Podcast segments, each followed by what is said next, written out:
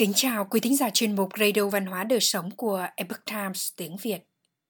Hôm nay, chúng tôi hân hạnh gửi đến quý vị bài viết có nhan đề Kiếp trước xử án oan, kiếp sau nạn nhân báo oán. Bài viết do Chèn Nhụy thực hiện, Tiểu mình biên dịch. Kính mời quý vị cùng lắng nghe. Vào thời nhà Thanh, có một vị huyện lệnh phụng mệnh đi nhậm chức. Chuyến đi nhậm chức này không chỉ đưa đến oan gia của kiếp trước mà còn bị kéo đến trước mặt thần minh. Thì ra là do sai lầm nhất thời của kiếp trước đã gieo xuống mầm tai họa.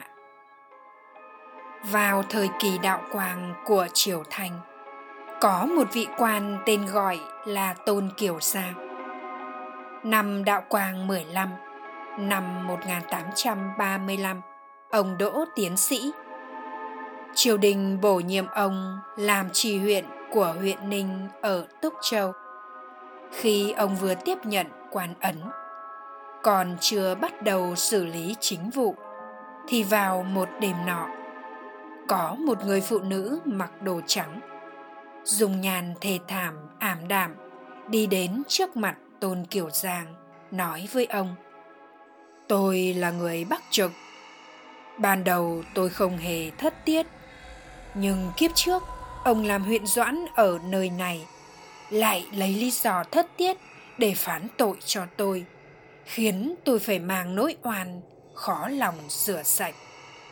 Tôi đã tấu trình cầu xin đại đế cho phép tôi lấy mạng ông để báo thù. Nói xong, liền dùng tay bóp chặt cổ họng ông. Tôn Kiều Giang đột nhiên gặp biến cố như vậy. Bỗng chốc, sợ tới mức ngất đi. Sau khi ông tỉnh lại, người phụ nữ kia vẫn đứng trước giường của ông. Mang theo vẻ giận dữ, mắt nhìn ông chằm chằm như hồ đói. Hoặc là nhằm vào ông ném dây thừng muốn treo ông lên xà nhà. Hoặc là ném dao cho ông, bảo ông cầm dao tự vẫn. Muôn hình đủ loại, quấy nhiễu đến mức ông không thể nào xử lý công việc được. Cách một buổi tối, người phụ nữ kia túm chặt ông, muốn đi gặp thành hoàng.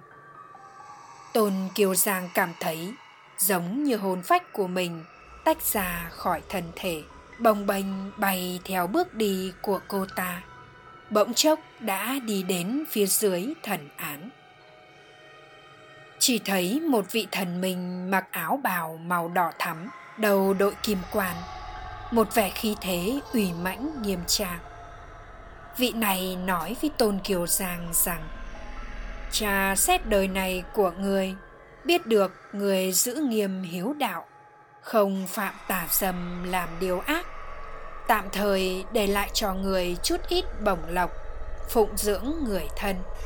Sau khi trở về, tốt nhất nên chuyển sang làm nghề dạy học.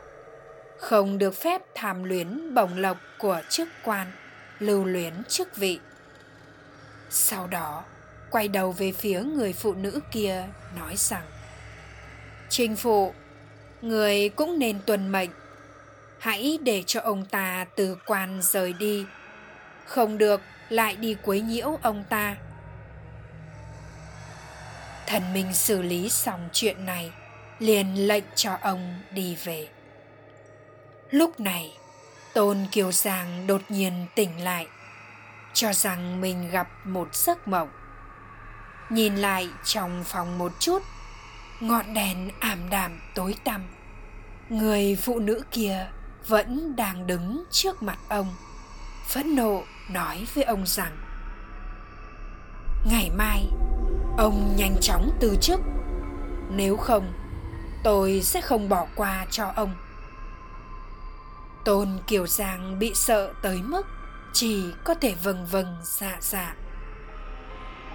Ngày kế, ông liền viết một lá thư muốn tử quan.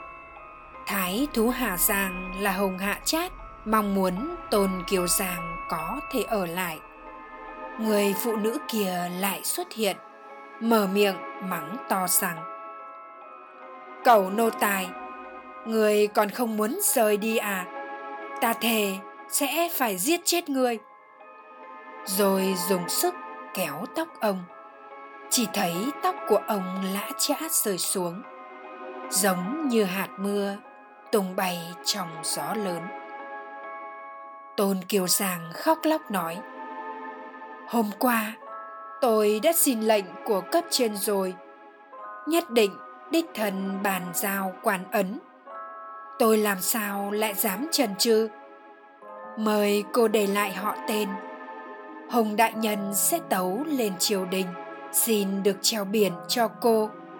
Lại còn thỉnh mời tăng nhân niệm kinh siêu độ cho cô, để an ủi tình hồn trong sạch của cô, để cho những người xử án đời sau lấy đó mà làm gương. Người phụ nữ vuốt tóc của mình nói, chuyện của tôi đã rõ ràng, không phiền đại nhân khen ngợi.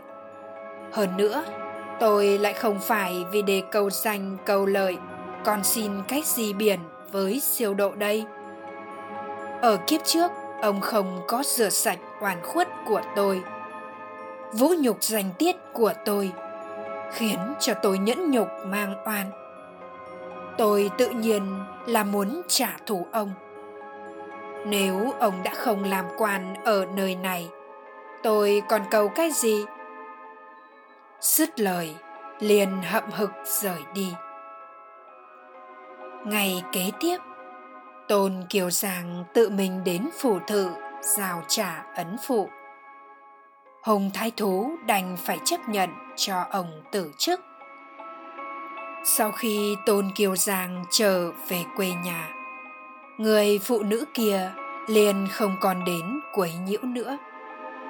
Đối với chuyện này, tác giả cuốn túy trà trí quái đã bình luận rằng quan viên xử án, thẩm án không thể sơ suất.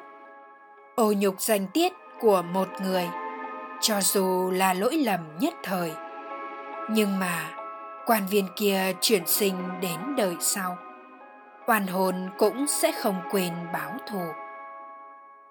Nếu như biết rõ ràng người đó hàm oan, nhưng vẫn tham ô nhận hối lộ lấy quan uy và cực hình ức hiếp đối phương. Những người bị phán oan kia, cho dù là vào lúc ấy, không thể làm gì được.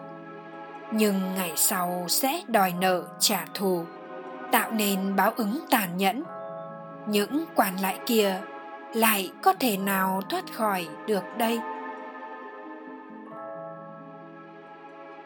Quý thính giả thân mến chuyên mục radio văn hóa đời sống của epoch times tiếng việt đến đây là hết. Để đọc các bài viết khác của chúng tôi, quý vị có thể truy cập vào trang web epochtimesviet com. Cảm ơn quý vị đã lắng nghe, quan tâm và đăng ký kênh. Xin chào tạm biệt và hẹn gặp lại quý vị trong chương trình lần sau. Kính chúc mọi điều bình an và tốt lành đến quý vị cùng người thân.